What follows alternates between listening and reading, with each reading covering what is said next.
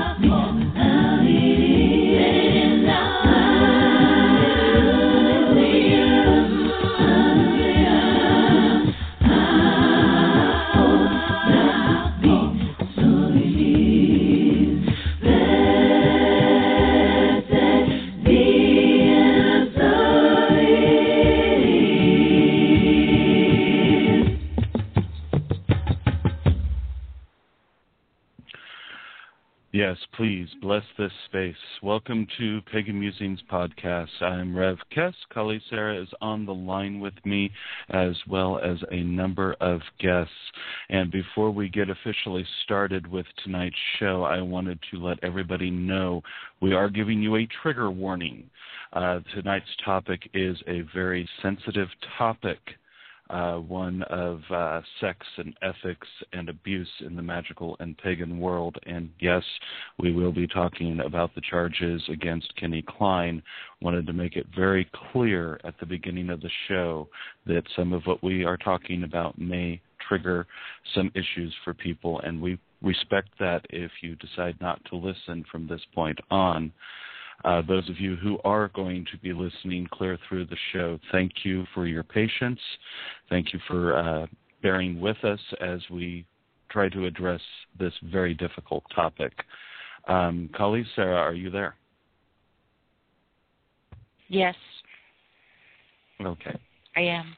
How do we want to start? Um, actually, wow.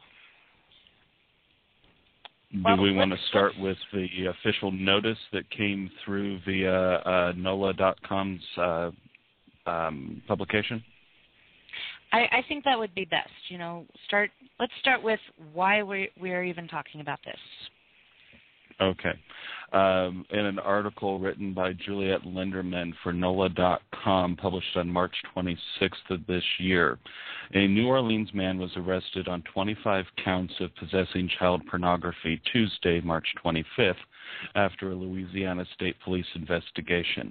Kenneth Klein, 59, was arrested around 7 a.m. at his home uh, detectives in the State Police Special Victims Unit began investigating Klein in February after receiving a tip about his online activities. Upon executing the search warrant of Klein's residence, they discovered on his computer a large volume of explicit photos and videos involving minors under the age of 13 engaging in sexually explicit activities, according to an arrest report. Klein admitted to detectives that the computer was his and that he had used the computer to share and download the explicit material. Klein's bond was set at $250,000 or $10,000 per count. And that's the first report that I saw.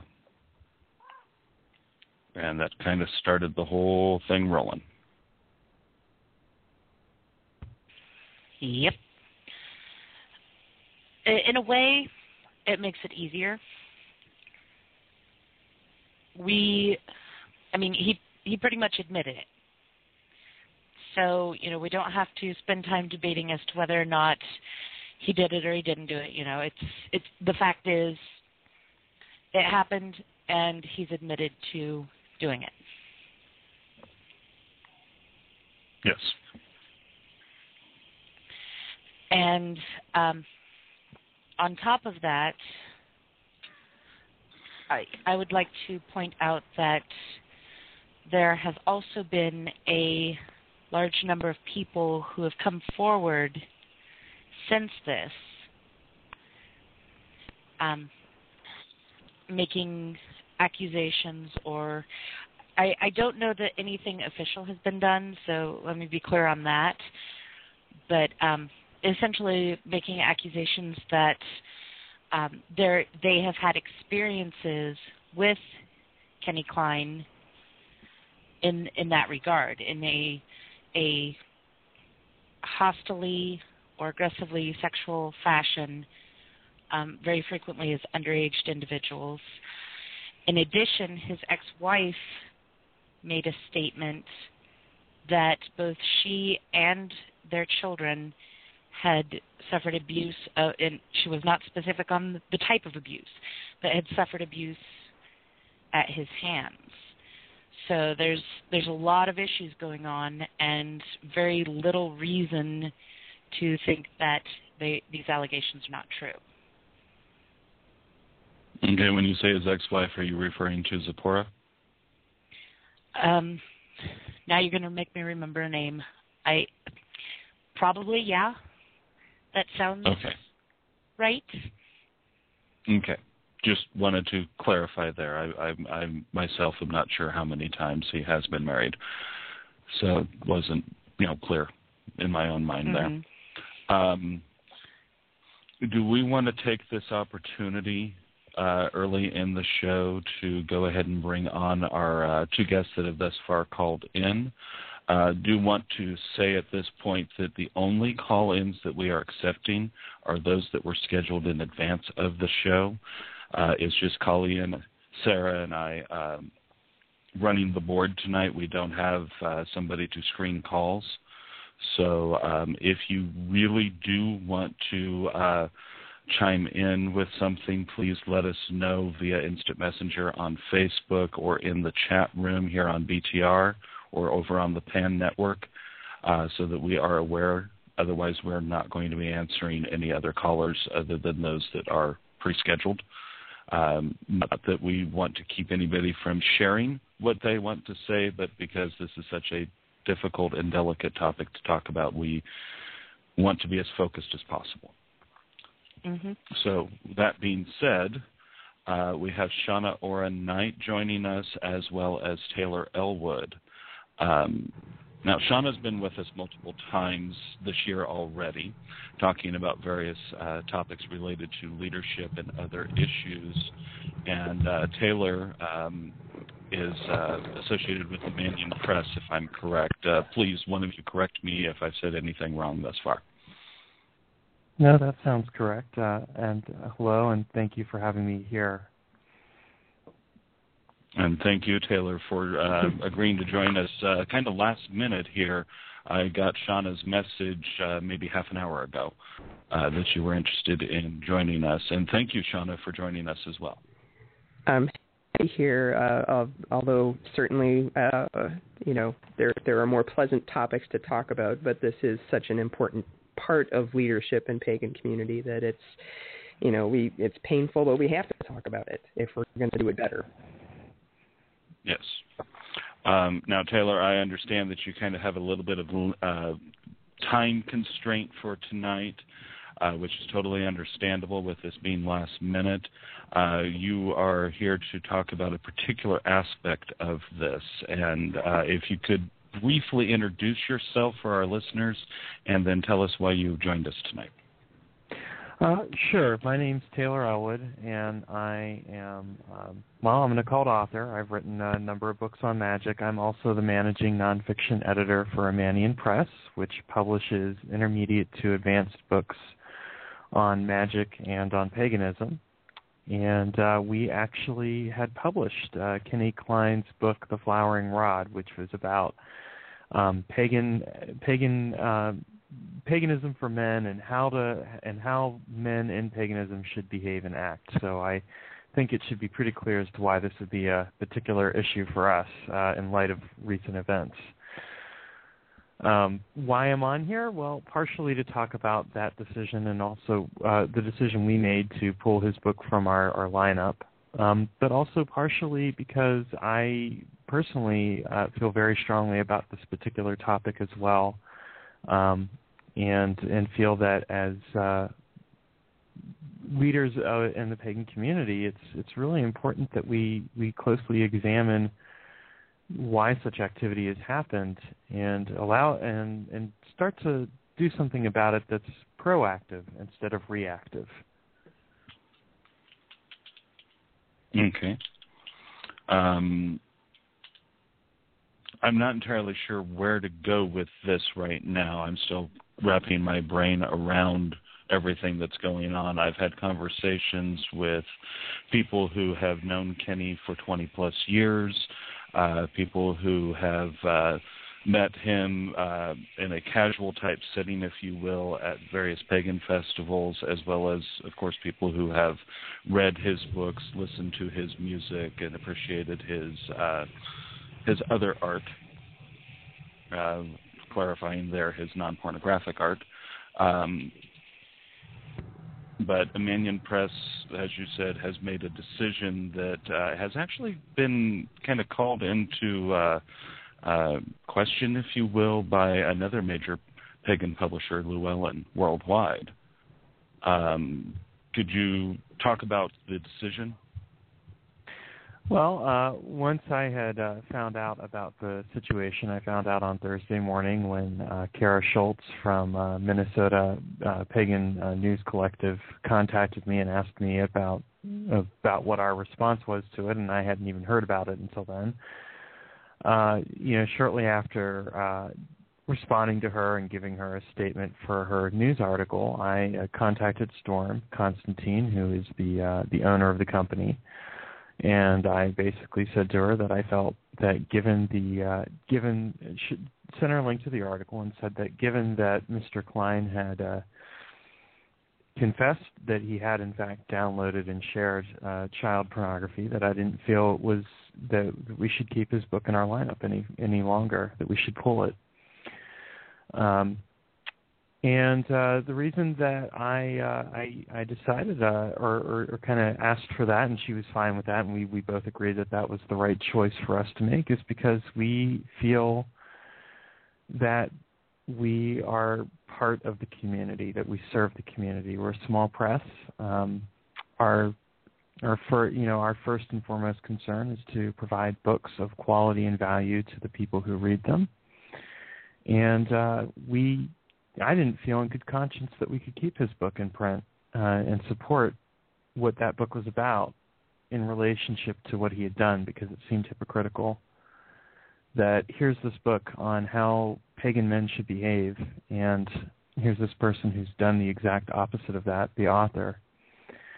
Uh, and part of the reason I didn't feel I could do that is because of the fact that I have, because of the fact that we are going to be putting out an anthology uh, on pagan leadership. Actually, Shauna and I are going to be editing it, and I didn't feel that I could support uh, another book that ran that, that in essence ran counter to that by the author's actions. But part of it was also because of the fact that I have other authors who are uh, leaders in the community who and they didn't pressure me. They didn't say oh you should do this or anything like that. They didn't they didn't even hear about the decision until after it was made. But because i feel that uh, it's really important to show them the values that we as a press have and the values that we feel are essential toward being participants in the pagan community and finally, I have to admit I made it for a personal reason. I actually was raped as a child, and I found it to be very triggering to find that out, and I cannot, in good conscience, support any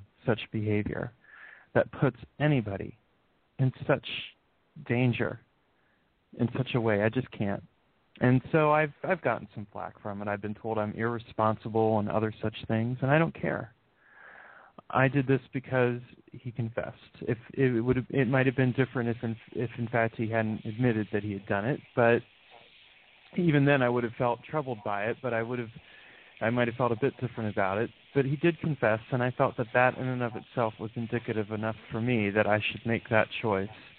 And I stand by it because I feel it's reflective of the values of our press, and it's also important to us because we are part of the pagan community. We're not just the publishers of books. We're part of the ver- of this community, and we wish to serve this community in whatever way we can. And in fact, we've been doing that for quite a while by by publishing books that address some hard and controversial issues.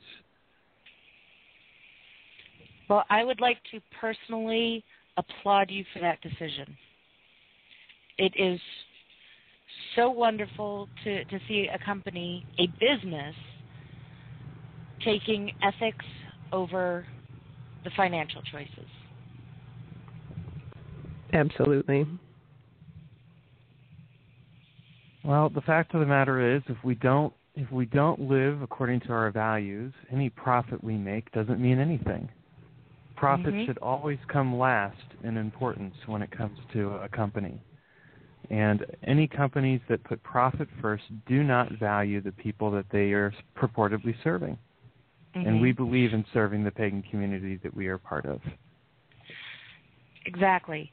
And there's also the the aspect of you know several of the people who came forward with you know their stories of something that had happened to them um, one of the, the resounding themes was that nothing was done because, after all, you know, he or you know whatever other person is a big name pagan, is an elder of the pagan community, so what you're reporting could not possibly be valuable, could not possibly be valid.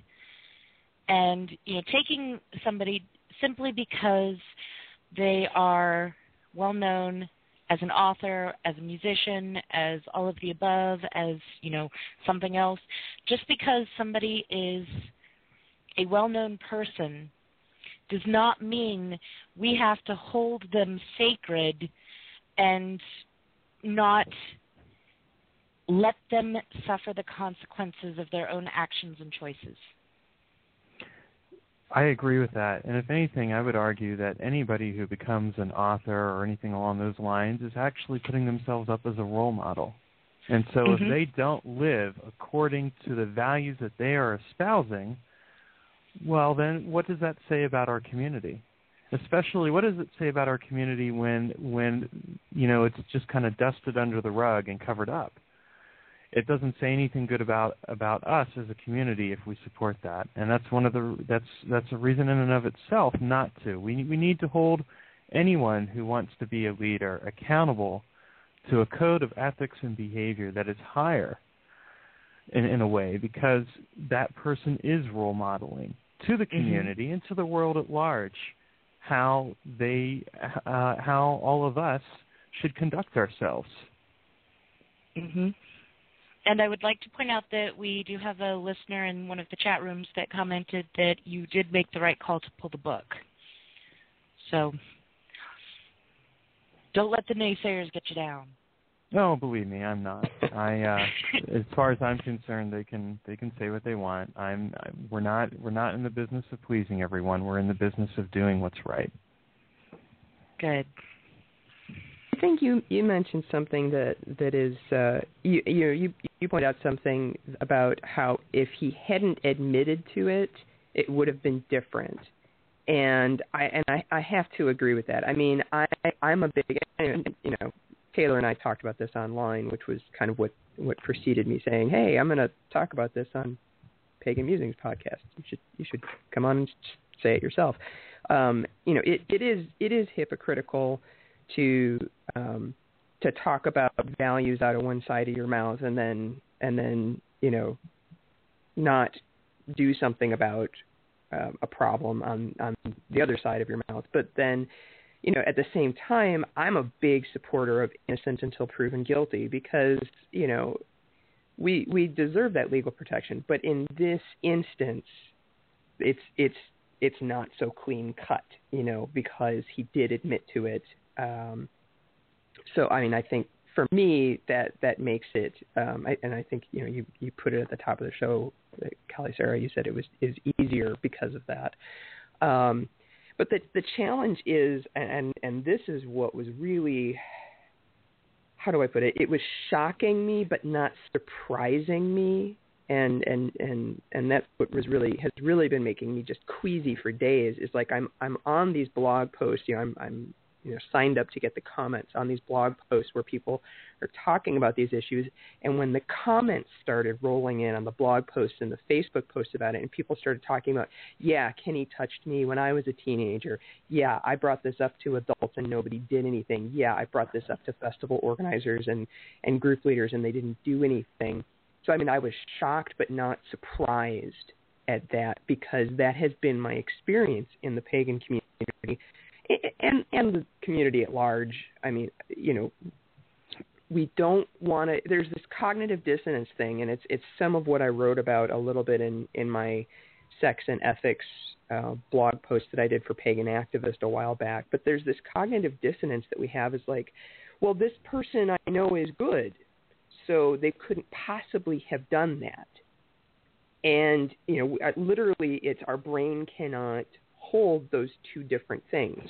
We, we, you know, this person did this, you know, did all these awesome things. Thus, they could not have done something bad. We don't, we don't really hold that paradox very well. It actually requires a little rewiring of our brain before we can actually look at and say, oh, this person did do that and there are there are a number of kind of infamous examples of people in leadership positions and yes they do tend to be men although not always it's not just men that do it but there are these these situations where there's people in a position of power um, and they're charismatic and people love them and they they use their position of power to flirt with their interns inappropriately, to you know have sex with minors. I mean, it's it's you know there's there's any number of different kinds of abuses that happen, but we just people don't want to believe that their beloved hero could have done something bad. And there's also the, the the factor that I've seen over and over again, which is the well, you know, if if if my festival kicks that person out, then I'm taking sides in their domestic dispute, and we're here. I mean, you know, so I mean that that's a lot of what I've seen is is uh, you know that that even without the legal stuff, like now we have the legal stuff, and once he's convicted, we can clearly say no, he's not. You know, he's not welcome at events. This is obvious. This is pretty clear at this point. But before that, we had two, like two, three decades of hearsay. You know, we had two, three decades of people coming forward and talking about this, and it gets swept under the rug because people don't want to be the one that says, yeah, this this this person's a, a pedophile, is is a child molester, and and I'm kicking them out of my event, or this person is abusing people, and and I don't want them at my event, you know, and and for me the question is, you know, the Kenny Klein thing is obviously the catalyst, but for me the question is like, what do we do with that? What do we you know, do we need some kind of judicial process within our groups to be able to say, okay, yes, I have enough evidence at this point from what people come forward to say that that you're not welcome at, at our event anymore? You know, I I mean, I, I think at some point we need to be able to to do that, but I I experienced that that um, at least in the pagan community, people have not been been willing to do that. Well, and that's a very good point. But I think before we delve into that, and at the suggestion of one of our listeners, that uh, we take a music break to allow those people who are listening that may have some trigger issues with the topic to ground center and release some of the uh, uh, negativity that may be uh, dwelling within in them at the moment. Does that sound like a plan before we continue? Sounds good. Okay, and uh, I'm going to go with Earth, Air, Fire, Water from uh, Heartbeat. I believe this is off of their Blood Moon release. And uh, we'll be back in just a few minutes to talk a little bit more, well, a lot more actually, it looks like, on this topic. Earth, air, fire, and water, and earth. Oh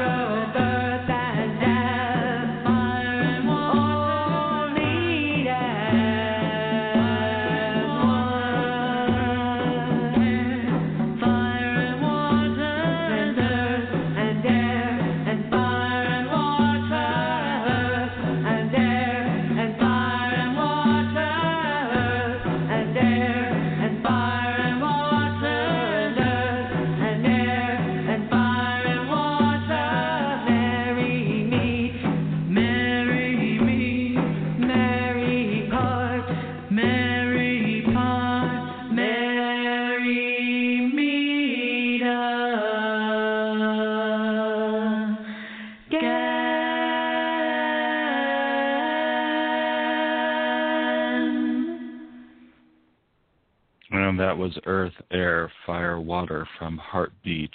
And Kali Sara, you said you wanted to start us off for this segment. Well, essentially, I would like to level a charge against the entire pagan community. Oh. And um, I found a post that Peter Dybing did that addresses part of what I would like to say. And essentially, he's he's saying that um, the idea that it, it's in his old white guys group. So he, he says, as old white guys, we we want to uh, give in to the idea that we are still attractive to young women. Um, the messages sent to young men are that women are objects to be possessed by those who are successful and influential. And confronting our own privilege means standing up and proclaiming that such power based relationships are not acceptable in our communities. And I can say from personal experience that when I encounter what is usually, not always, but usually, an older guy who is labeled, uh, particularly like a dirty old man, is one of the more common ones. But you know, something similar to that. Anytime I, I encounter a guy who in, who gets one of those labels, I know for a solid gold fact that there's a good chance that he's going to hit on me. There is a good chance that he is not going to respect my boundaries, and there is a good chance that if anybody even notices what he is doing to me and to other women, or men in, in some cases, nobody's going to do anything because they're too busy laughing about, ha ha ha, how cute is that dirty old man.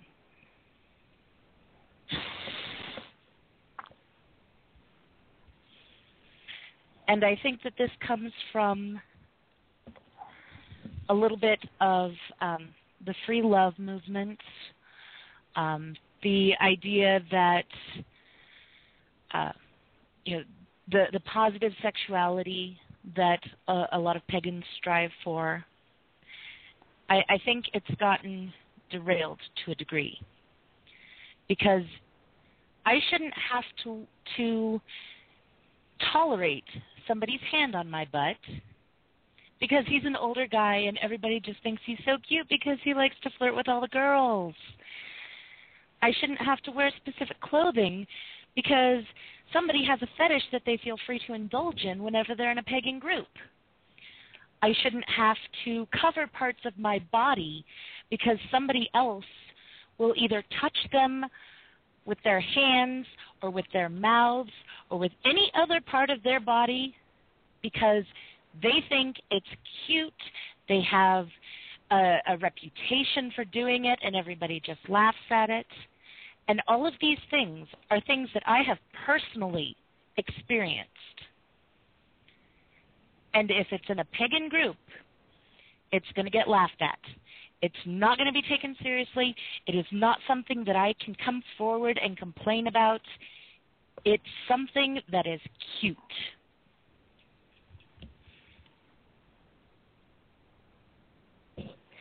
And I see what it is that you're talking about. I see it quite often um, at just about any uh, venue that you can think of within the pagan community. And I'm not saying that everybody is at fault, but the fact that nobody does anything to put a stop to it, or at least um, in the situations that you've been in, nobody's done anything to put a stop to it, does lay that that guilt on everybody who's there.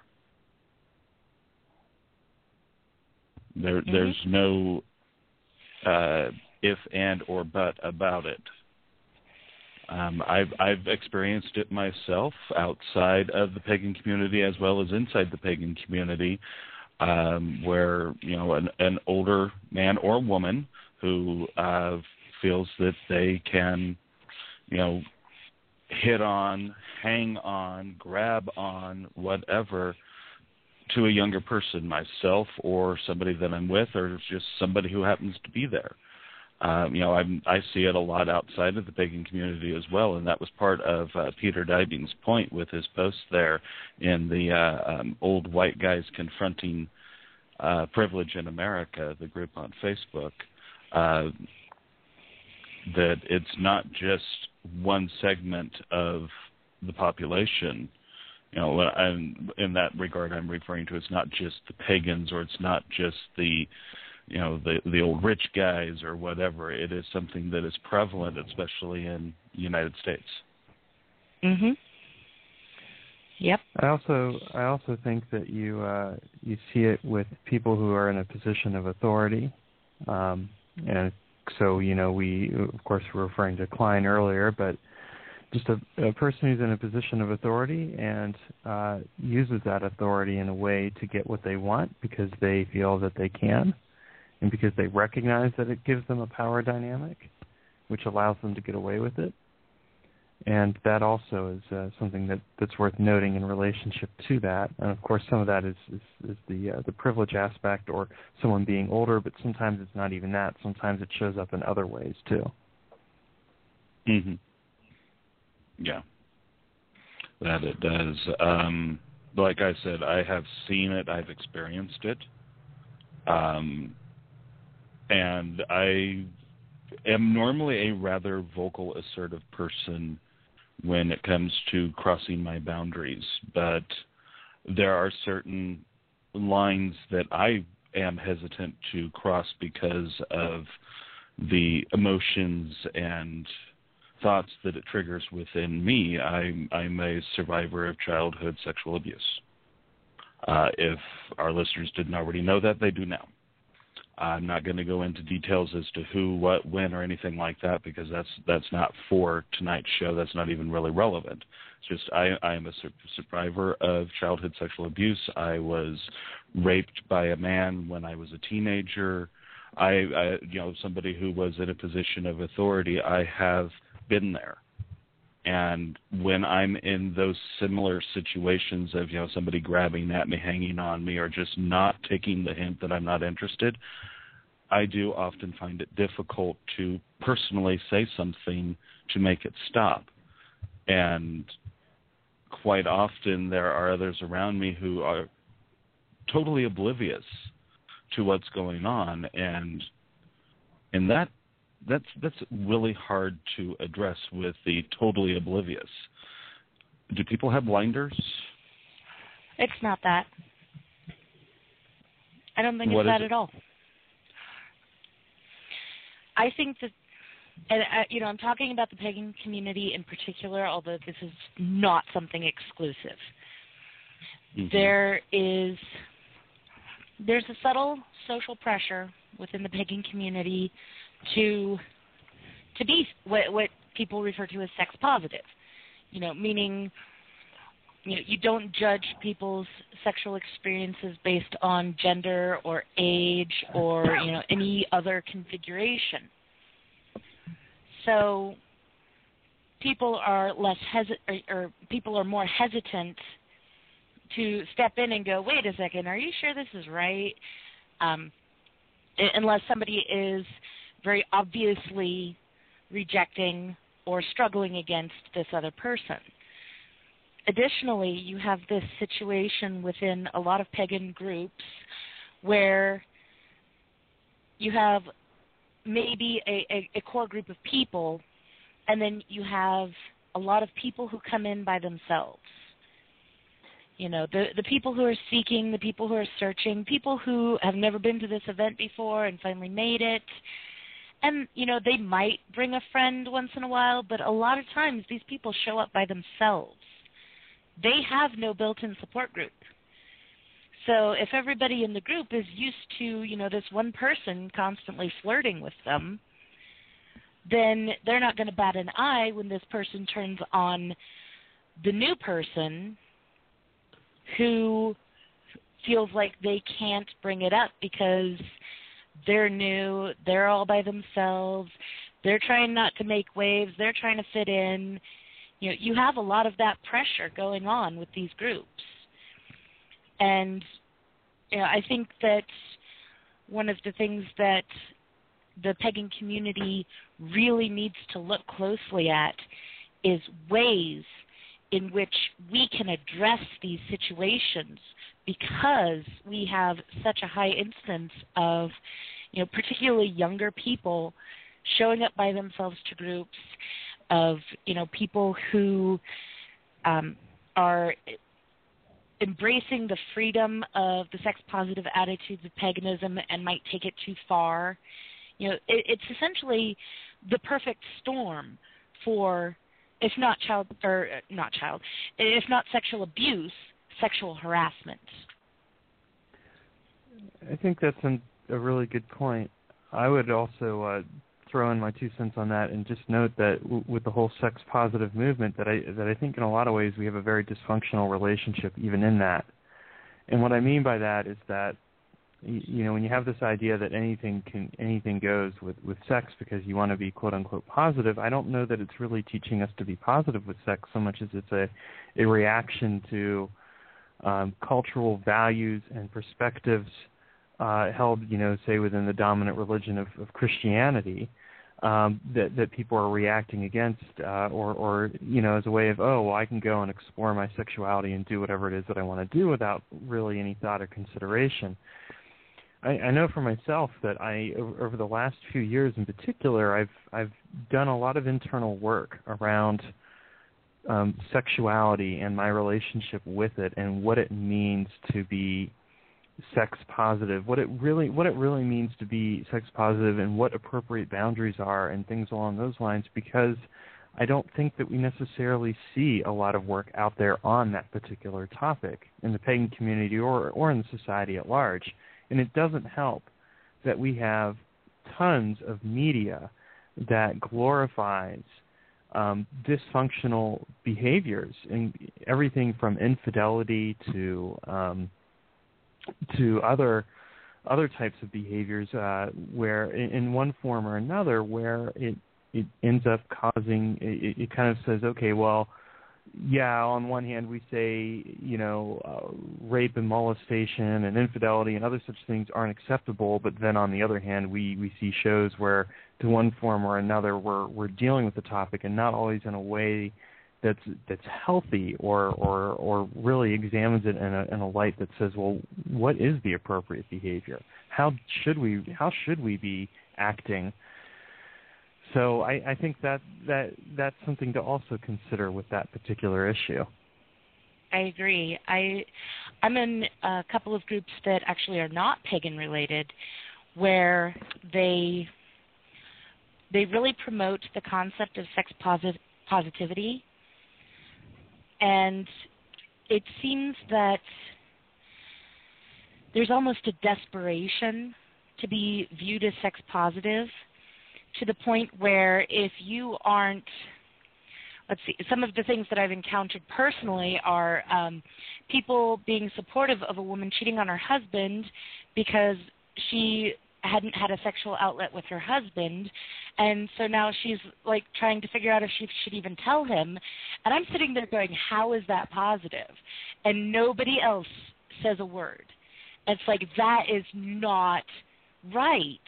You know i i don't care if you choose to be non-monogamous, but you don't lie to people. You don't sneak around behind their backs. That's that's just wrong.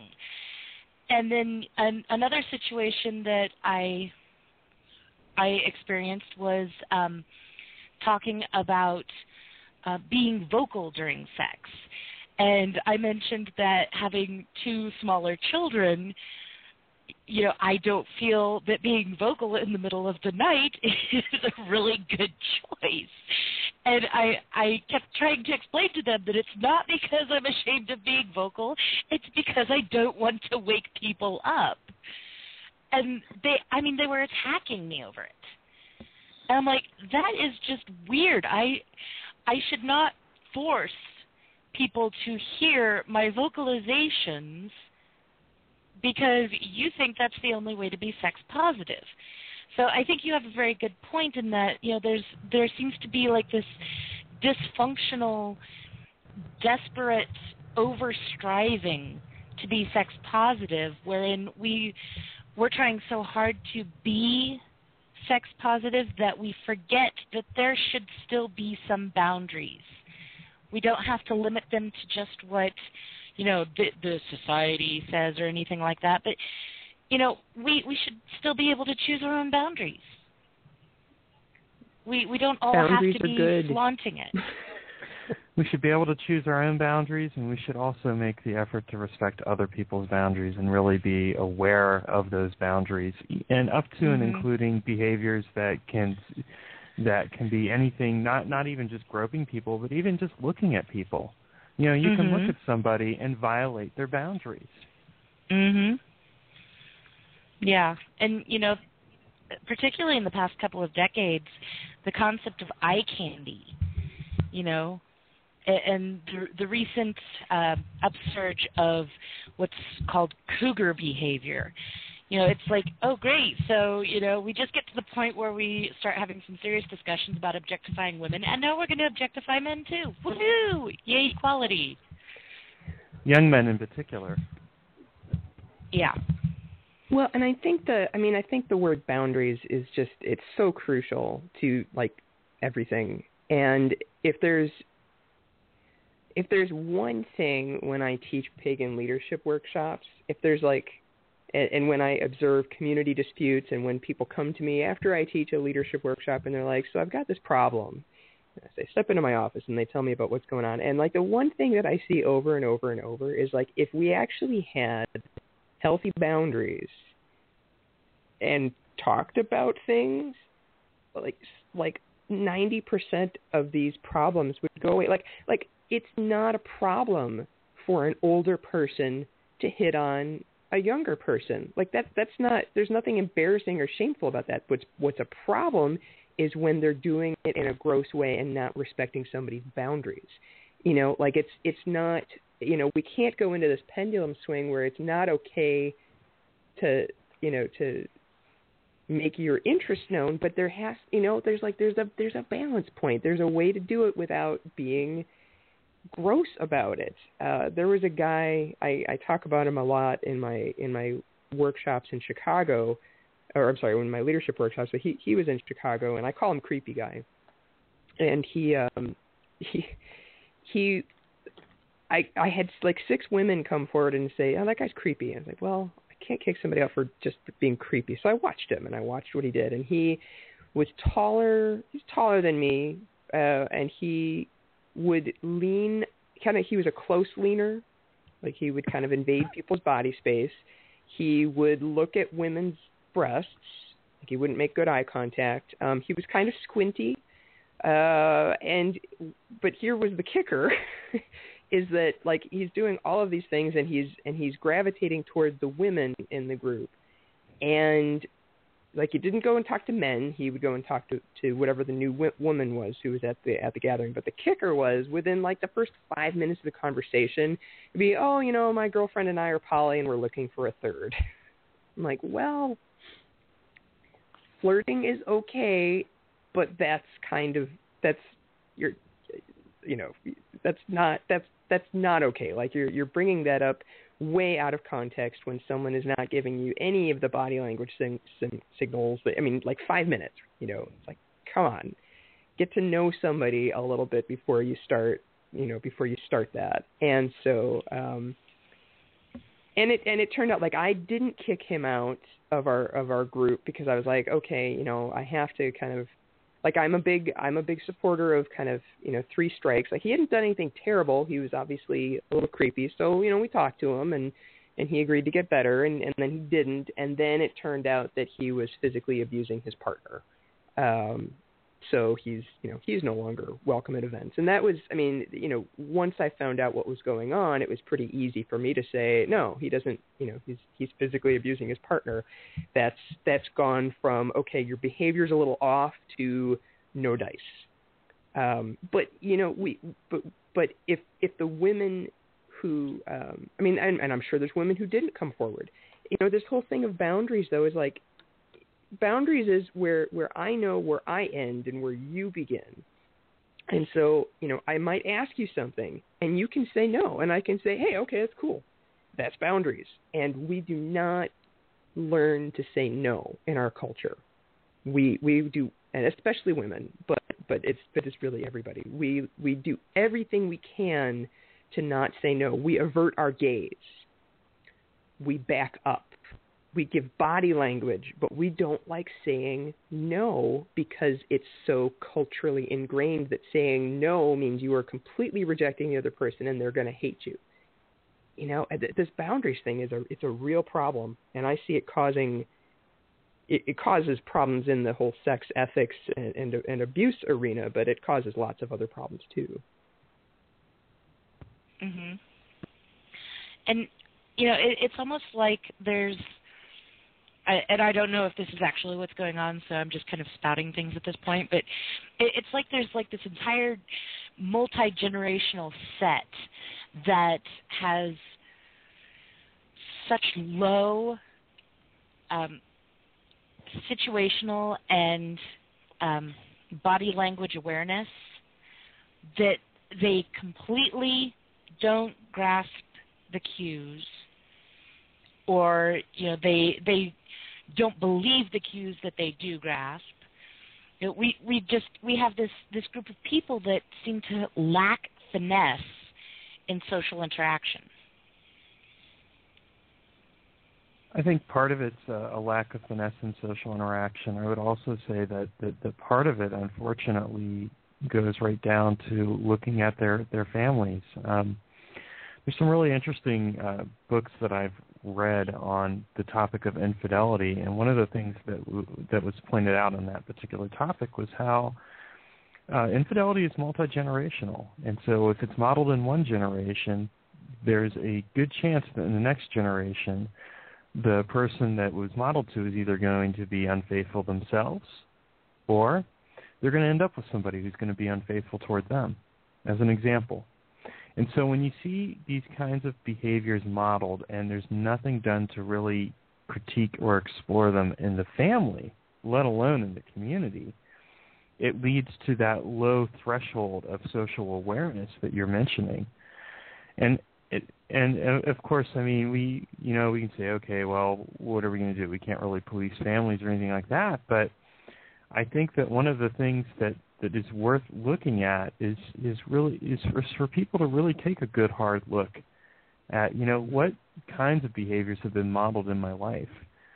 Would i really want this to happen to me? Do i really want to be a perpetrator of this kind of behavior? You know when do i step up and and get some help and take charge of changing that behavior and not not um continuing that cycle and it's it's not easy work to do, but it's necessary work that needs to be done. And and some of that can happen when we talk about boundaries. Some of it also really just comes right down to each person making their own choice as to what they are going to do, how they are going to choose to behave.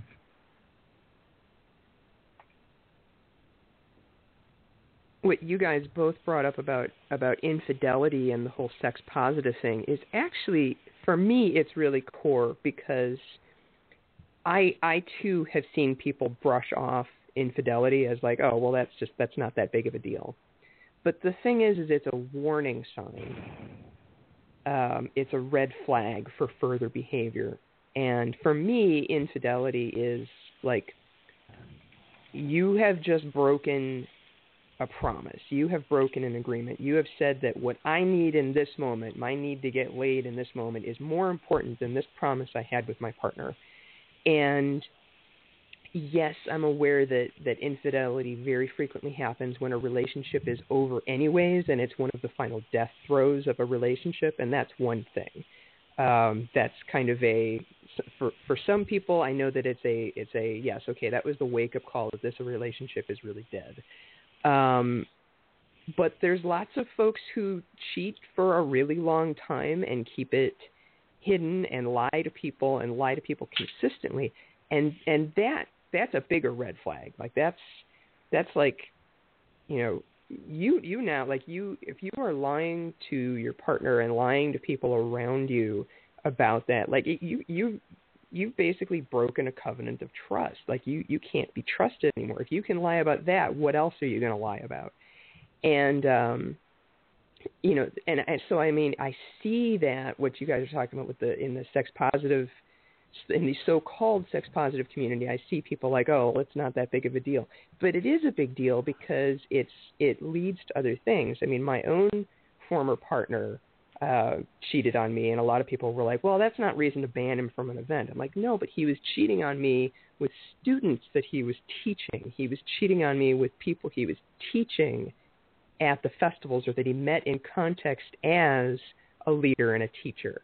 And these women came to me after and told me like they, of course they didn't tell me when it was going on in part because of he you know he lied to them and said oh yeah we're polyamorous which we weren't um but I had to counsel them after because they felt so used and abused by what he had done. I had to sit there and talk them through it. And I've got my own gaping wounds from that particular process and I'm talking to these folks about what, you know, about helping them process it because I was one of the people who empowered him as a leader and I felt the responsibility to do that. But I mean again it goes back to yeah, maybe cheating on its own isn't the worst possible thing you could do, but it's a but it's a red flag, it's a warning sign and it's not being sex positive to lie and cheat on your partner.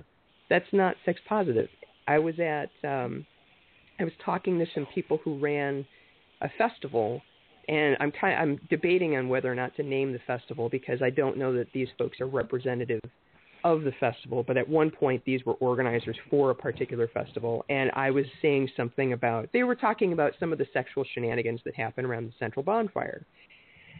And I said, you know, I I I tend to be more like I, I tend to enjoy more the, the kind of bonfire that's around like a pagan spirit gathering where like no people are not making out and having sex at the bonfire at pagan spirit gathering. There's very clear boundaries around around that.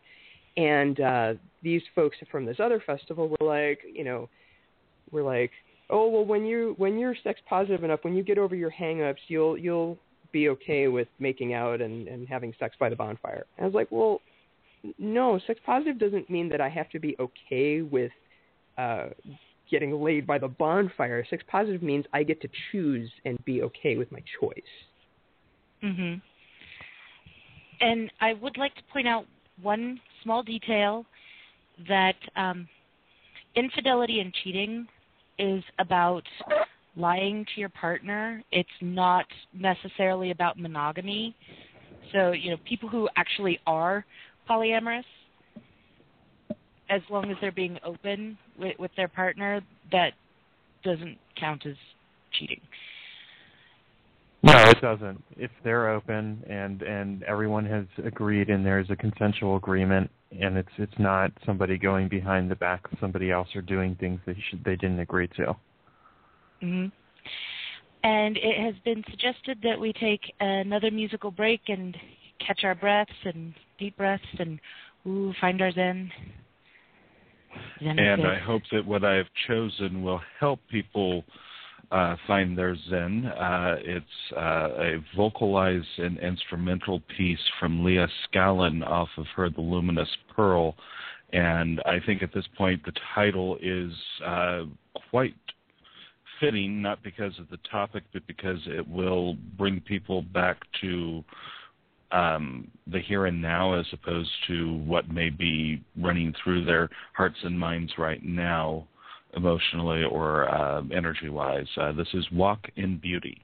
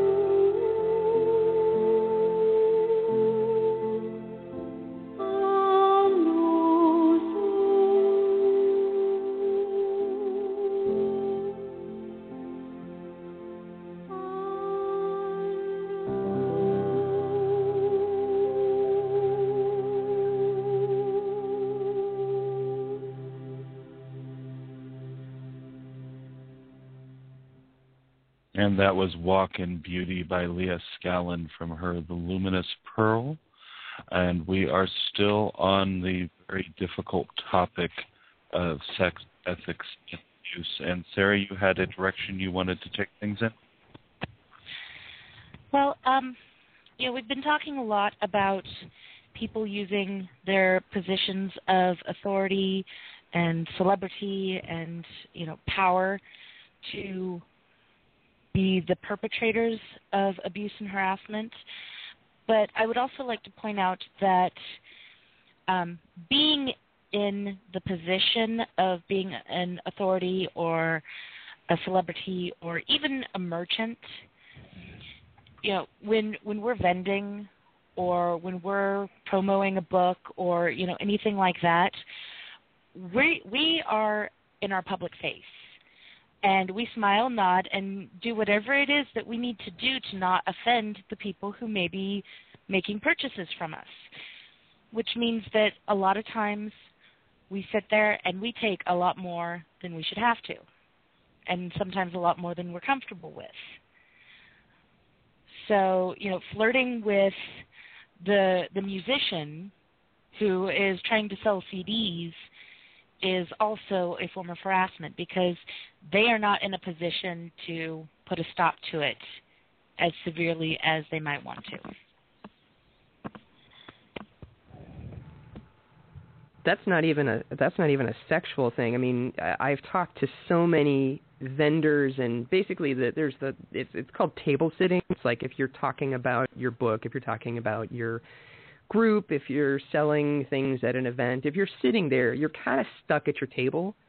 And uh, and this is a very common thing that happens is someone will come over and start talking to you, or or even sit down, and like like completely impinge on your boundaries and start talking about something that you have no interest in talking about um, or they're flirting with you or what. I mean, I, I'll, I'll be honest. I don't really get flirted with at events, so I can't really speak to that. Um, I kind of don't give off the body language that I'm open to that, uh, which is a story for another day. Um, but but people sure do start talking to me about stuff, and I'm like, hey, I've got to go wash my hair. Um, but when you're when you're stuck at a table, when you're stuck at a booth, you know it's i i have talked to so many people who are like there's hours of my life i will never get back because i'm stuck talking to this person or this person's flirting with me and being gross and i i can't do anything about it. I can't leave my table. Um that's that's it's that's boundaries. It's it's bad boundaries. It's a problem. Mhm yeah. I i, I try to be very careful when i'm talking to a big name person that you know I, I give them enough opportunity to escape if that's what they're looking for. But yeah, I mean, you know, people people like the whole built-in friend thing that they can get from somebody who really can't do much more than ponder chewing their own arm off.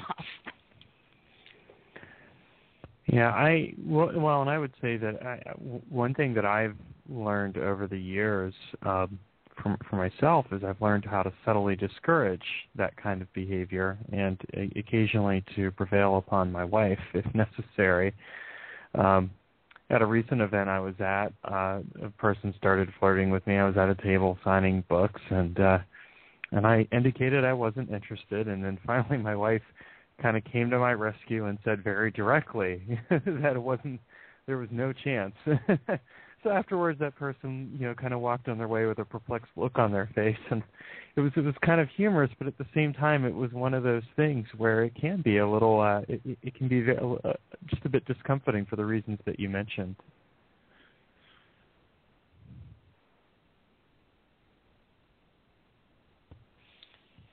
Phil?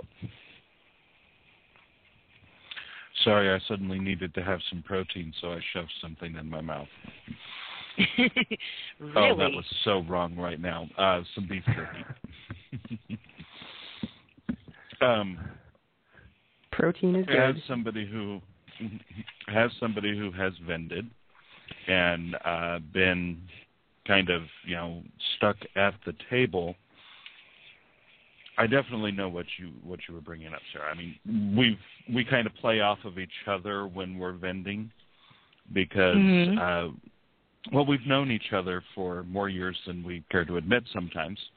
So we can read each other's body language. So when you're vending with somebody, you have a backup most of the time unless they've wandered off, you know, they needed to use the restroom, uh, go out for some inner smudging if it's an indoor event, excuse themselves from the table for whatever reason. Usually have somebody there who can help you in that kind of a situation. But if you're vending alone, signing books by yourself, what have you, you don't really have that avenue of escape. And um, not entirely sure where I was going with that, other than with Sara and I sharing the space at events. You know, we can read each other pretty well, and uh, usually there's more than one person at the table. You know, uh, customer-wise, if you will. So um, one of us will say, uh, well, you know, like I'll say, Sara is a little bit more knowledgeable on this item or that area of practice um, Sara, you want to come over here and uh, and help out with this? And usually that can be used as a way to go, okay, um, help, escape route, please. And I, and So I think that that really that goes back to this boundaries thing. Is like you've got you've got the the boundary stuff on both sides. You've got somebody who isn't. You've got somebody who either doesn't you know is is not very socially adept and and or for whatever reason is not picking up on the body language which which happens um it's not it's not a forever excuse but it does it does happen i see it um or you've got somebody that doesn't care and is actually there to impinge on your boundaries and um and the problem is, is on the other end of things we have this poor boundaries thing of like we don't want to directly things. Like the, the boundaries thing is tied into direct communication and the passive aggressive thing. We don't want to look somebody in the eye and say, You are making me feel incredibly uncomfortable and I would like you to back off now. You know, we, we are taught that that's aggressive. We are taught that that is that that is um, you know all Rude. things rude. Yeah. Um, now on the on the back on the other side of the table, the person who who has the poor boundaries that is that is doing the flirting to the point where it gets inappropriate. Um, the I've I've worked with some folks that were just really socially awkward. Um, I myself can be that socially awkward. I mean, uh, you know, there there's just there, there are folks that, that that don't have those social skills, and and they can be worked with. One great way that I work with folks like that is I'll you know I'll see them kind of struggling around like a fish out of water, and and you know, and they're obviously offending people, and so I'll go talk to them and I'll say, you know, so here's the the physical thing that you're doing, and here's the impact that that physical thing is is having. I'm guessing that's the impact, not not the impact you want to have. And they're like, oh no. And I say, okay, so let's let's talk about that. Let's you know what what's the impact you would like to have, and let's talk about what you need to be able to to do and be able to observe about people's body language so that you're not having that impact. So some folks can be kind of re-socialized, if I if I can put it that way. Um, but there, but that, but that's not when when we're talking about the predators. That's not what we're talking about predators are actually intentionally crossing your boundaries as part of the grooming process because once they realize that instead of saying no you're making me uncomfortable you look away or you look down or you get quiet then they they notice that you're not going to necessarily stand up for yourself and they can keep pressing your boundaries and they will um, because that's part of the grooming process is they want to get into your space. They want to basic, basically it's herd behavior. They want to isolate you. They want um, they want you to do what what they want, and so they're going to uh, engage that in that process of crossing your boundaries to do that. And and that's the part where it's like we've got these predators in our community. We cannot any longer pretend as pagans that we don't. We are not all free love and everybody's love and buttercups and I don't know, it's it's it's the free ride is Unicorns over. flipping unicorns. right. There's no there's no unicorns vomiting rainbows on on everything. I mean, it's it's um you know, this is a problem. So so what do we do with it and how do we I mean, you know, I've seen so many different posts talking about like what what's the next step? What do we do about this? Because it's obviously a problem.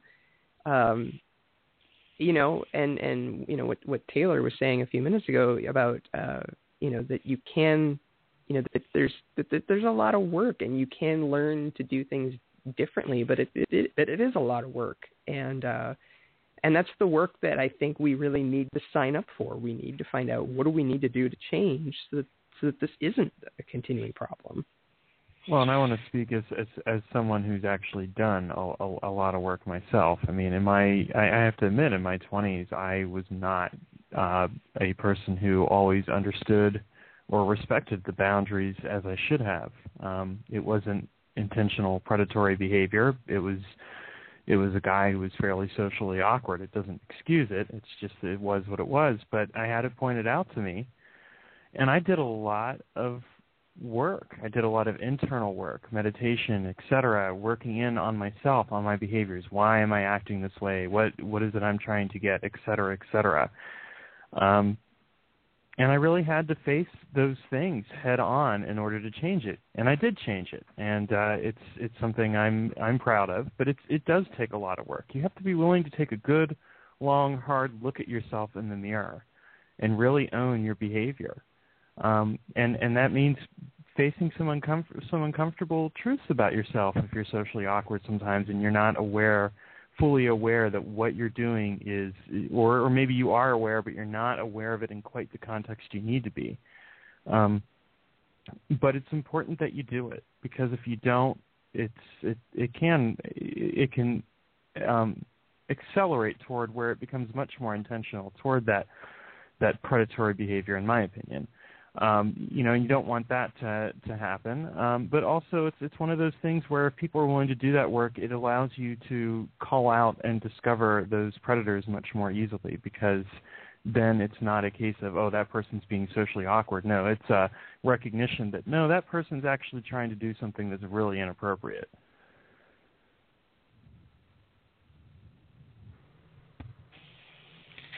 I'm wondering if it could become a thing, an acceptable, even you know, looked forward to type of thing, to have a portion of the workshops that are always going on at pagan events be related to uh, reading body language, um, understanding boundaries, and honoring the choices that create true sex positivity versus the pressure to just do anything because otherwise you're not sex positive.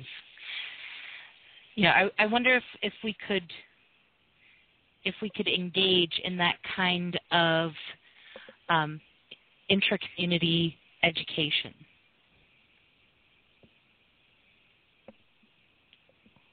Well, I think we should. I, I think I think it's needed, and that it's something that should be a mandatory uh, presentation, as it were, at any any convention, and maybe even have it a couple times, depending, or have it as a, as something where it's it's on its own, so that people, you know, there's no there's no other competing uh, tracks, as it were.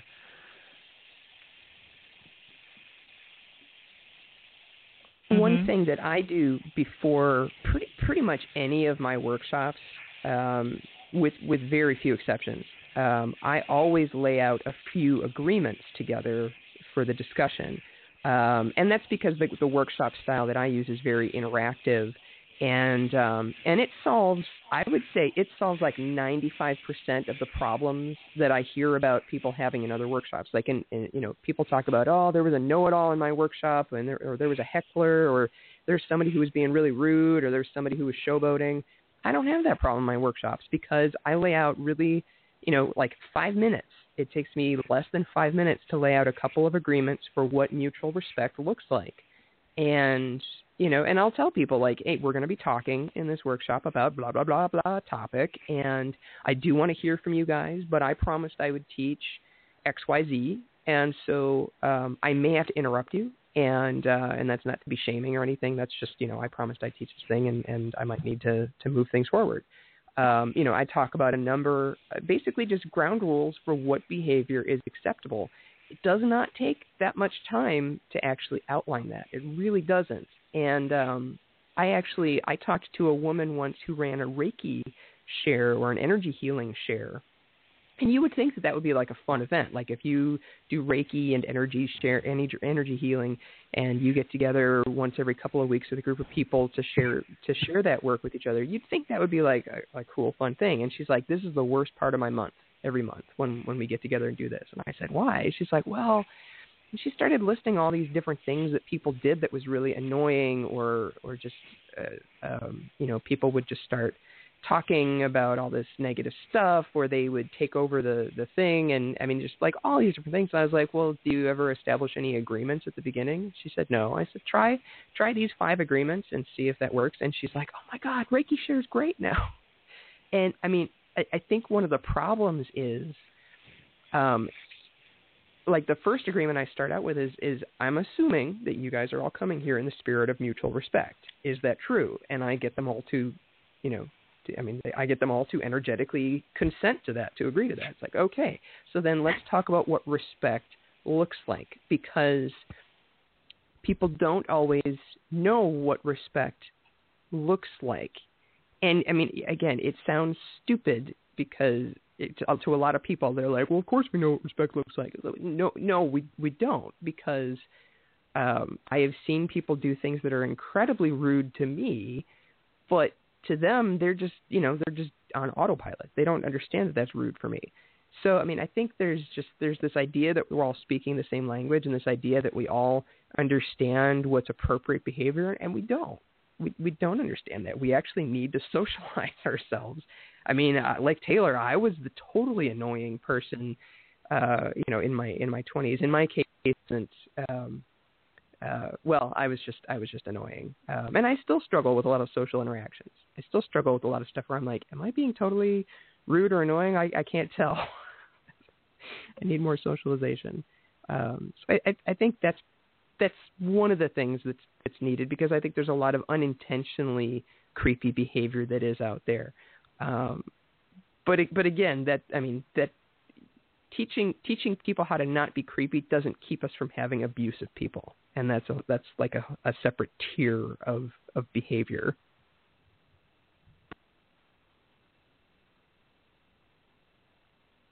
Well, that's that's true, but when you start to eliminate the tendency for um, people to be socially inept rather than socially predatory, then you have a better chance of not dismissing behaviors because of that. You know, if, right. if you if you understand that you know this this behavior is kind of creepy, but you've already counseled that person on not doing that behavior because it's kind of creepy and they're still doing it, then you know that's like a red flag right there. Right.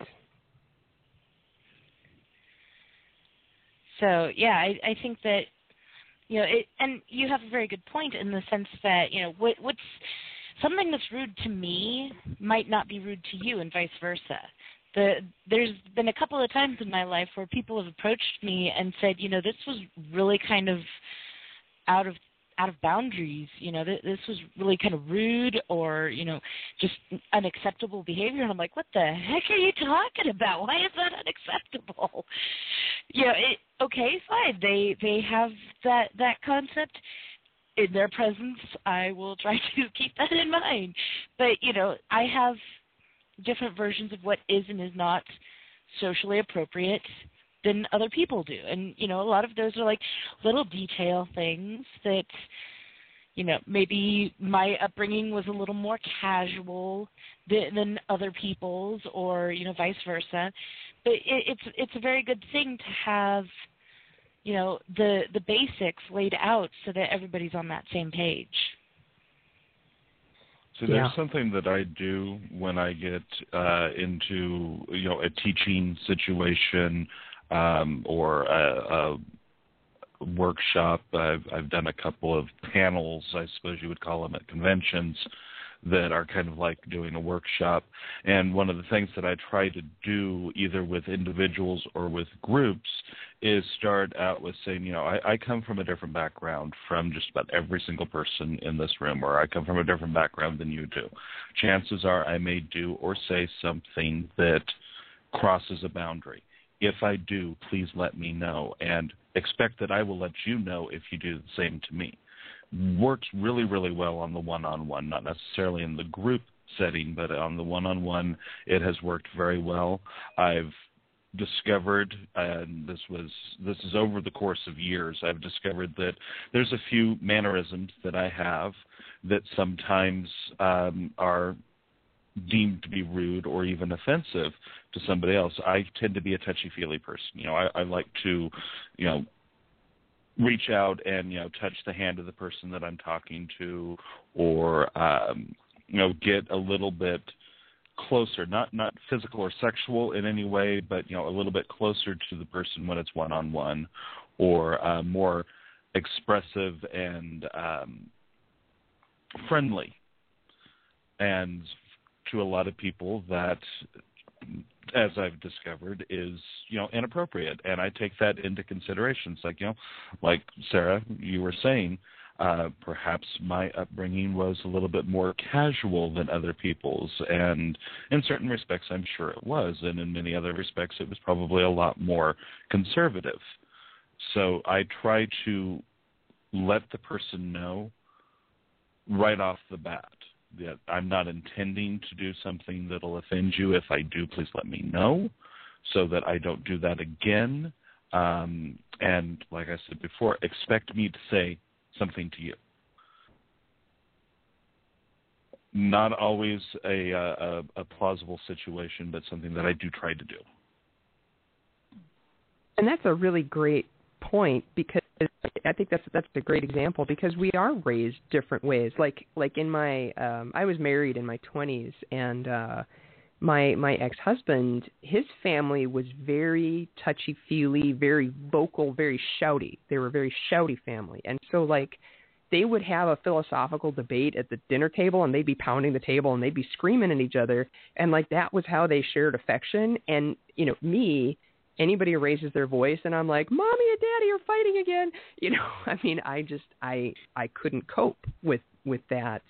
And so I mean, it was just completely different upbringings and and you know, you and I have completely different um as far as the touchy feely like i am way on the other end where people per- sometimes perceive me as being physically uh, or as, as as being as far as body language goes as being cold and unapproachable because I don't I don't initiate hugs. I don't like touching most people. I mean, I I'm never going to be the person that reaches out and touches somebody's hand unless I know them really really really well. Um and so like for somebody who's looking for that warmth and connection um and I and I've had this before. I've had people tell me this before. They're they just they they're like you're so cold. Um so it's just it's fascinating how it can go the other way. Like you might be perceived as being touchy feely in a way that's you know you you know we can obviously see how that could be read as as being um you know somebody could read that as being creepy.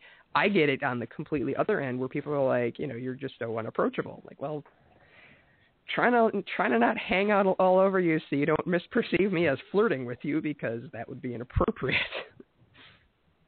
Mm-hmm. Uh, we are drawing close to the end of the show tonight. We've got about half an hour to go.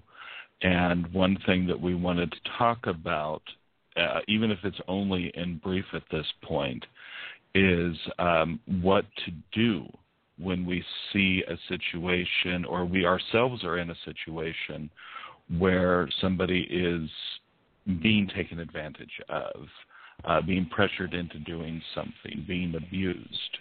And I'm going to leave that thought in everybody's head right now. or at least those of us that are on the air, uh, the listeners perhaps might want to go wander with this piece of music that I have selected to, uh, you know, as before, to ground and center a little bit. And uh, when we come back, we'll talk about that concept. Uh, what I've got lined up is Jenna Greene off of her Crossroads CD, Acceptance. And this is acceptance in many ways. So take a listen and ground, center, please.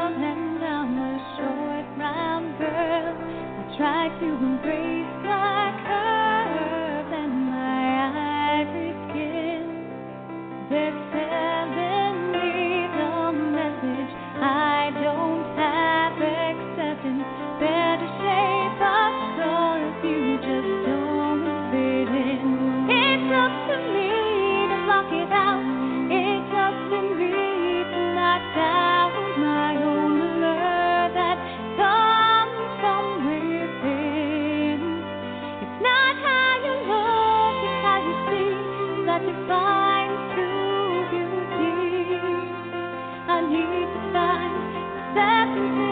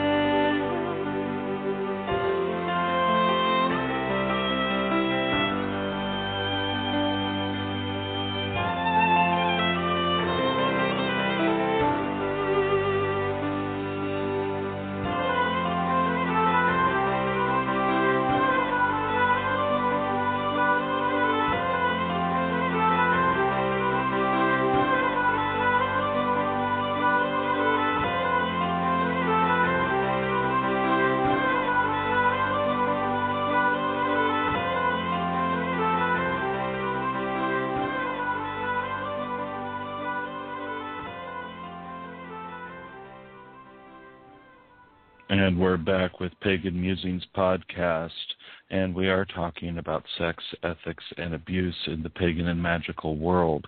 Now, I know right now, across the country, perhaps around the globe, that there are many covens, groves, circles, gatherings, whatever you want to call them, that are talking about this topic in one way or another. I know that my mother coven has been talking about it this weekend. They uh, had a late celebration for Ostara on Saturday, and today they were meeting in part to talk about this very topic, primarily on what to do when they witness or are subject to these violations of personal space, these abuses uh, being taken advantage of by others within the community and what the responsibility is of the individual, whether they are a leader or just a member of the group, what their responsibility is to do something about it. Uh, and I'm just going to kind of open it up to everybody on that, whoever wants to start. Don't all jump in at once now. Okay, well, I'll go ahead and jump in. um, I think that the responsibility really here is that is that as a community we we need to really be on the lookout for these kinds of behaviors we need to really define them and and i think that part of of what we're and and obviously we've been doing that with the show is we've been kind of defining it you know, I think there's a lot of fuzzy definitions around this as to what is acceptable and what isn't. And and what we really need to do as a community we first of all we need to define what is not acceptable behavior. And then what we need to do is we need to make sure that people know that so that they can then go and speak up to the festival organizers or, or whoever and say, you know, so and so is doing X to this person or so and so did this to me and made me feel this way. And uh, you know not and and, and and and and do it in a manner where where then you know um it, it, it can be addressed and not necessarily and, and not necessarily in a way where it's like okay we're gonna you know like if, if if someone does something and it's a socially awkward behavior where they need some help to learn okay then let's help them. But if someone's doing something where it's clearly uh, anything but that then what really needs to happen is this person not only needs to be banned from that event but then we also need to make sure that the appropriate authorities know. Because if we don't do some if if we only do something about it at that event but we don't do something about it elsewhere we're we're essentially still condoning the behavior happening somewhere else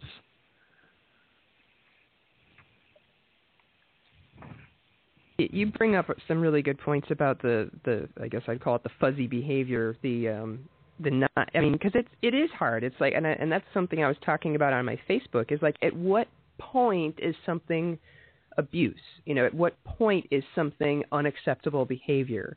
Um, you know, should should someone get kicked out of, of an event for having a fight with their spouse? You know, like a verbal fight? Well, Probably not. I mean, you know, maybe that's not the place for it, but things happen. But if that person is having like a fight every day with their spouse, or every time they come to that festival, there's a knock, knockout, drag out, screaming match. Well, that's that's a consistent pattern of a problem. And I, I mean, I guess that's part of it. Is like we have to we have to really look at like what are the behaviors that are, um, you know, at what at what point do they become a really clear set of red flags um, I think with I think with people preying on children, it's a little there's a little bit less gray area uh, with with that. There's no and, and area. yet, well, well, what I I guess what I mean is there should be less gray area, but yet what we know about the Kenny Klein case now is that many uh, teens that you know that uh, you know that have come forward to say that he did touch them and they did bring it up to authorities and they were told that they must have been mistaken and his his ex-wife and and you pronounced it and I'm not going to try and pronounce her name Zipporah. um, Zipporah. Um, she's been posting on some of the blogs. She's been posting on Thorn Coyle's blog and the Firelight Rioter. I, I forget the, the specific blog title name.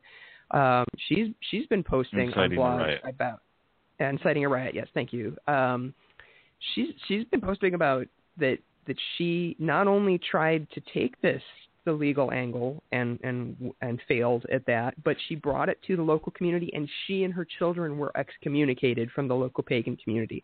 They were told that they must have been mistaken.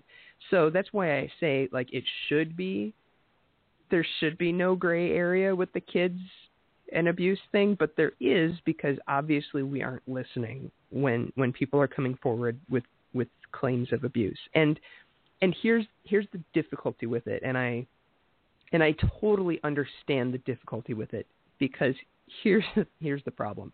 In the pagan community, there is so much he said she said um, types of arguments, and there are so many.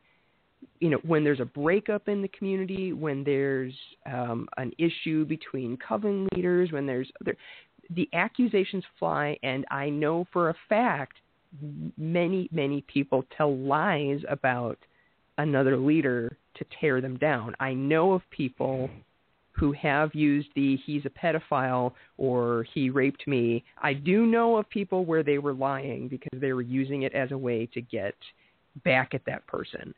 Um, and that muddies the issue tremendously because then, you know, like let's say I'm running an event because I run events in Chicago.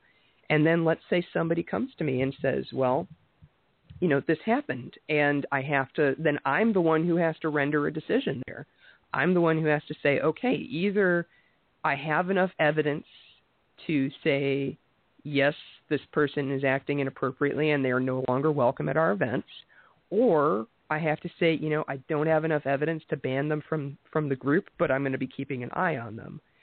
Um, but I should make it really clear that I am willing to kick somebody out of a group, and I have kicked people out of my group. I I had my own ex out of my group because uh, you know he was preying on my own community, and uh, and I and I was in the position of enabling him to prey on my community and at festivals, and you know so it's it's it's a complicated thing of of what do we actually do. But I think you know I think Taylor's absolutely right. We have to first start by defining this like what are the behaviors that are unacceptable. At what point does that become unacceptable? Um, you know, and I, again with with molesting children and teens, this I, I think it's pretty it's pretty obvious. Uh, but then we need we we need events to have those policies in place of like this is what that ex- unacceptable behavior is. We need that we need those policies not just in the program book. We need people to actually understand them, um, and that's that's a difficult communication process, but it's possible. It's it's totally possible. It's totally doable. But then we also need that structure in place so that if somebody has something going on, they know who to go to, and we have to have those people identified so that they know I can go to this person and tell them about that and not get shot down. Um, and you know, to my everlasting uh, embarrassment and, and shame, women in my community didn't come forward to tell me what was going on with my ex because he and I were together, and they had nobody else to go to, so they just stopped coming to events. Um, you know, that that right there, that's a problem. Other events if you bring up feedback about somebody, if you, you know, like if I brought up feedback about my ex to events where he's teaching, I'm just perceived as the crazy, the crazy ex. Um, and that's what happened to Zipporah. That's exactly what happened to her, and she got excommunicated for it. So, you know, we have to really look at this whole structure of what, what do we, um, you know, how how do we move from dismissing every claim that somebody has done something bad because we're so gun shy about all the lying and the backstabbing, because it does happen. Um, but how do we actually listen to those those complaints? And then you know maybe we don't have enough evidence to kick somebody out. Maybe we just don't. Maybe it's he said she said and it's like well i can't render a decision based on that. But i'll tell you what there's a there's a saying uh actually i'm going to totally gank this from babylon 5 if you are familiar with the tv series. Uh there's a Hello, quote from the show that uh, well yeah that there's a there's a quote from the show that it, the truth points to itself. And I will tell you in every instance I've ever encountered of somebody acting in a way that is that is really really inappropriate or predatory the truth points to itself. Um, even if there's a really complicated he said she said thing going on, it always comes out. The dirt always comes out. And unfortunately, sometimes it does mean that they have to hurt somebody else before it becomes clear. And as a leader, I can't always control that. I can't. I can do what I can to protect people, but that that does happen. But there's a certain point where that person is going to act out again, or I'm going to hear about something else. You know, there there are leaders in the community. Like I could just, man, the stories I have heard, I have heard, I have heard some terrible stories about people, and I can't speak out about it because I didn't witness it. I mean, I could just write an entire blog post just on all the crap I have heard about leaders in our community doing. And I have, for me, for my personal decisions, I have enough hearsay evidence to say I'm not going to recommend them. And what's more is if I hear enough more about them, I might publicly speak out against them. But you know, I just, I, you know, you can't post stuff like that because there's such a perception of, oh, you're just, it's just sour grapes. You're just, you know, you're just being a bitch.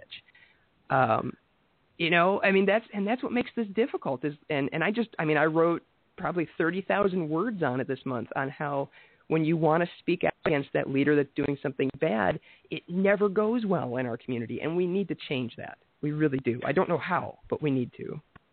Well, you know, you you bring up a good point, Shauna, about that that we do, and and I think that the, the one thing you said is, you know, when it's a he said she said thing, it can be a bit more complicated. I I think in that kind of situation, what it comes down to is that even if it's not clear exactly what happened, the the person that was accused of the action should really just be said, you know, we're putting you on notice. If this happens again, there are going to be other consequences because then it, it kind of says to that person, all right, and, and, and, and that may seem a little hard, but I think that sometimes that's what you need to do. You, I think we should always err on the side of of of making choices where we are emphasizing the safety of the community, the safety of of all the people in the community over you know one person, no matter how famous or whatever that person is, because the fact is is that person's fame is solely derived from the fact that people find value in what it is he or she does in the first place. So in a he said she said thing, it should be all right, if we can't determine it, fair enough, but we're telling you, the person who who uh, was accused of doing X, that we're putting you on notice, and and you know we will be keeping a close eye on on how you behave and act in the future, so that if this comes up again, we already have something. And and really, what needs to happen too is that along with that, we need to have uh, something essentially for, for people who are doing festivals is to have someone who is going to actually take anything like this and document it. You know, document the accounts, document it, and save it on file so that there is actually a history to refer to, an objective history of documentation. Um, you know, that's that's that's how things are conducted in in more mainstream uh, events like uh, and and again you know that that documentation can actually prove quite helpful because at that point then we say okay we actually have a history here that we can point to that says you know this occurred then this occurred then this occurred then. And so now we can take action on it. That's a great point. I mean as much of a words nerd as i am I've never written any of this stuff down except for blog posts where I speak vaguely about the, the specific behaviors as a teaching method, I've never documented the stuff that I know about specific people. Um, I don't know what I would do with that other than specifics for my own group. But yeah, that's that's a really that's an amazing point. I mean, and one of the things that's possible when you have that documentation, if you're if every group has that system, then I can contact other local leaders and say, hey, you know, so this complaint was brought to me about this person. So just to let you know, if they show up at your at your group, um, so, you know, I, I haven't been able to get enough data to, to make a decision on kicking them out, but just so you know, this is going on in case they're engaging in behavior like that in your group. I'd like to know about it. Um, I've tried to engage in relationships like that with local community members, but often what I hear is, "Well, we'll make our own decision," or uh, "Stop being a rumor monger." I'm like, you know, I'm I'm I'm sharing information here that could keep somebody from getting, you know, I mean, I actually, actually, I have there. There is a convicted uh, child sex offender in who has used to come to my events, and he no longer comes to my events. He goes to one of the other groups uh, events. They don't have kids at their event, and so um, you know I've talked to that group leader, and he pretty much was like, well, you know, I, I can make space for him. It's fine. And I'm like, all right, just you know, just so you know, he has a file, uh, you know, pretty extensive file. So, um, you know, I mean, I check I, with the local police but, department. You already know it's there. Oh, sorry. Oh yeah, no, just here's the link. Here's the sex offender page. You know, he really mm-hmm. shouldn't be around kids. Um, it's it's almost like what we need as part of the pagan community is a one-stop shop where you know people can get information for um, pagan speakers, you know how to get a hold of them, et cetera, et cetera. Um, maybe you know extend it even as, in, insofar as much as to have a list of people who would be interested in doing interviews for articles and podcasts and the like. And on the other side of that coin, have a, a, a way to report any suspicious activities by either you know presenters, vendors, musicians, or attendees, and then you know when you're when you're setting up an event you can be like hey you know i'd like to have these people so you know i go to to this group that that has this this um resource and you know i i i get the contact information for these people and you know then i can also get you know a, a report that shows any reports of suspicious or you know accusations or anything for any of the the vendors and, and such that I'm inviting.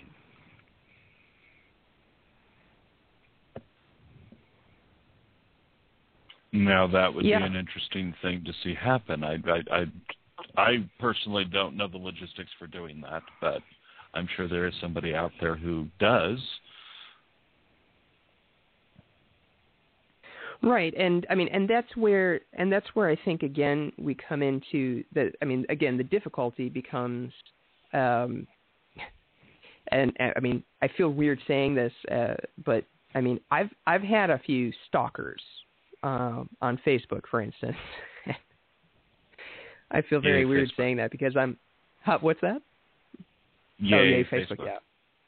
And I mean, like people will start telling me really inappropriate stuff, and I'm like, whoa um you know and and it's i just didn't even record their information. I just blocked them you know and now i'm kind of going back going i really should have tracked that and documented what they were saying. Um but i didn't but that's something i will definitely be doing going forward. Um but that's that is that that's the one risk to people who are out in the public doing presenting work is that um we we tend to attract the occasional stalker type. And so that's why I think it's so important to have balance and to not do the what I guess I'm going to call the the Patriot Act for for pagans. Um, we can't just kick people out of things for hearsay, but at the same time, we have to listen to victims. We have to be able to discern what's going on. Um, it's you know it's it's just as rough as the as the question of do we do we have do we create a TSA that's going to search everybody's everything just so they can get on a plane for the um you know you know what I mean like it's it's we don't want the pagan patriot act but at the same time we need these these ways to um to report on what's going on and, and find ways to protect people and listen to people who are are are being harmed.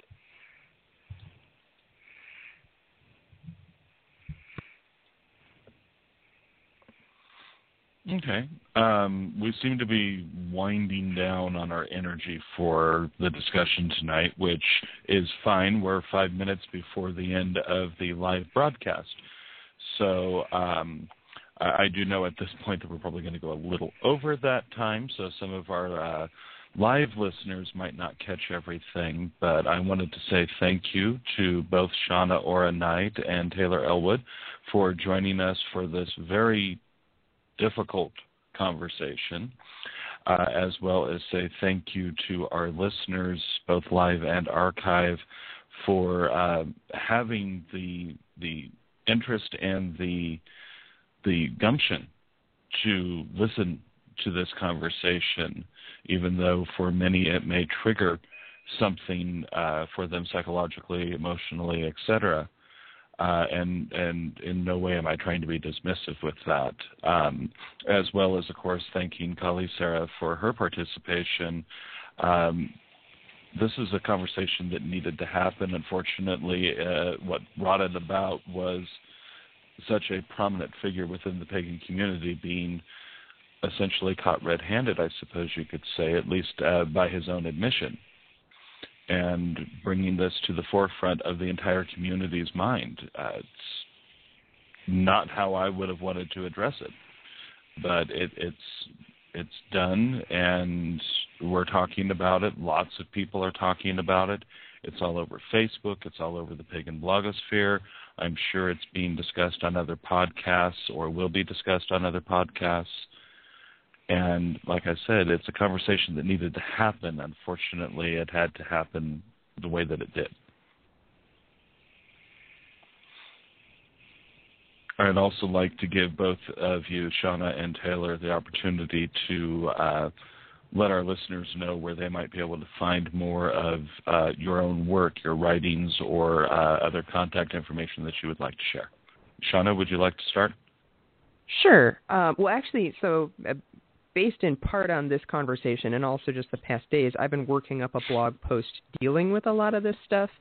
So um, on my on my main blog, shaunaaura.wordpress.com, um, within the next, I'm probably going to post it tonight, but it might not be t- till tomorrow. I am going to be posting about this, and I have I have other articles I've written about sex and ethics and, and abuse, and uh, I'll be linking those from it. So if you if you're interested in reading more on those topics, I'm going to be posting kind of a roundup on that.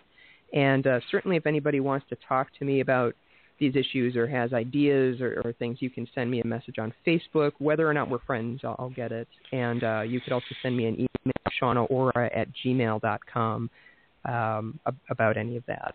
So those are those are places where you can find me. Okay, and, and Taylor. You can uh, yes, you can find well, you can find uh, the publisher Immanion Press at immanion-press.com, and uh, you can find me at magicalexperiments.com, and uh, you can also find me on Facebook and send a message that way, or to my email address magicalexperiments at yahoo.com. And uh, I just want to mention that Shauna and I are going to be putting together an anthology on pagan leadership which will be uh, continuing to address some of these issues in that, as well as, of course, in her own work. I'm glad you mentioned yep. that. I had been wanting to bring it up in some way or another, but not necessarily as any part of the conversation tonight, other than here at the end, because uh, it it would be a bit of a distraction. Um, I know I've been sharing the information on uh, submissions and such for that anthology with some of the leaders that I know that uh, may not have already been aware of it. So um, um, you're probably going to be getting some interesting submissions. Yeah, excellent. Which I know is what you're looking it. forward to. Yeah, yeah. We um, actually we just got our first submission for it, so that was exciting. That just came through. so. Wonderful. Um, Kali Sara, did you have anything you wanted to say to conclude tonight? There will be a part two.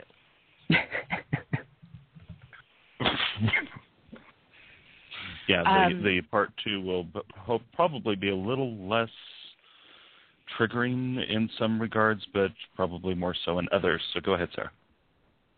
Well, um, at least two things that I can think of just off the top of my head that we should be discussing in part two is the concept of um, what it means to give and receive consent and how to negotiate that, as well as knock on wood, we can get um, Amber from the uh, the officers of Avalon to come on and talk about how the, the, essentially the best practices for reporting situations both to um, to convention leaders as well as to the police if it gets to that point.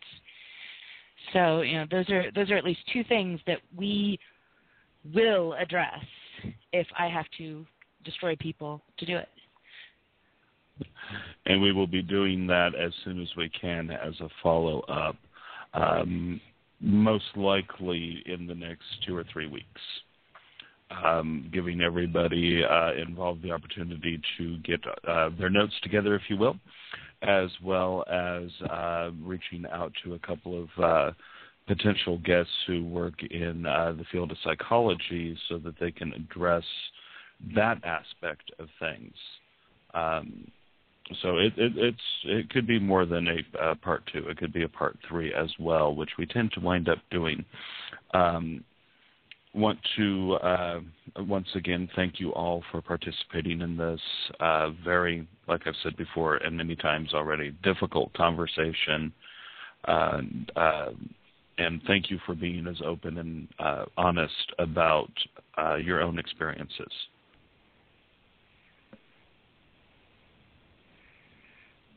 And I suppose that being said, since we are no longer on the live feed, we might as well just uh, say our thank yous and goodbyes for our archive listeners and uh, start discussing off air uh, plans for the part two. Yep. Well, thank you, uh, thank, thank, you very much for having me on here. I really appreciate it, and uh, I, I, uh, not it wasn't necessarily the way I wanted to to be on your show the first time, but you know this is such an important topic, and I'm glad that we're really addressing it, and I hope that we can turn this into something very productive for the community overall. Mhm. Agreed there. All right. And uh, for those who are listening in archive, I do have a piece of music to send us out with to help ground after all of this. Uh, and that is going to be uh, Metta Prayer, also by Celia. We started out with her from the same CD called For the Asking. So um, here we go with that. Thank you all once again for your participation, your patience, and uh, your attention.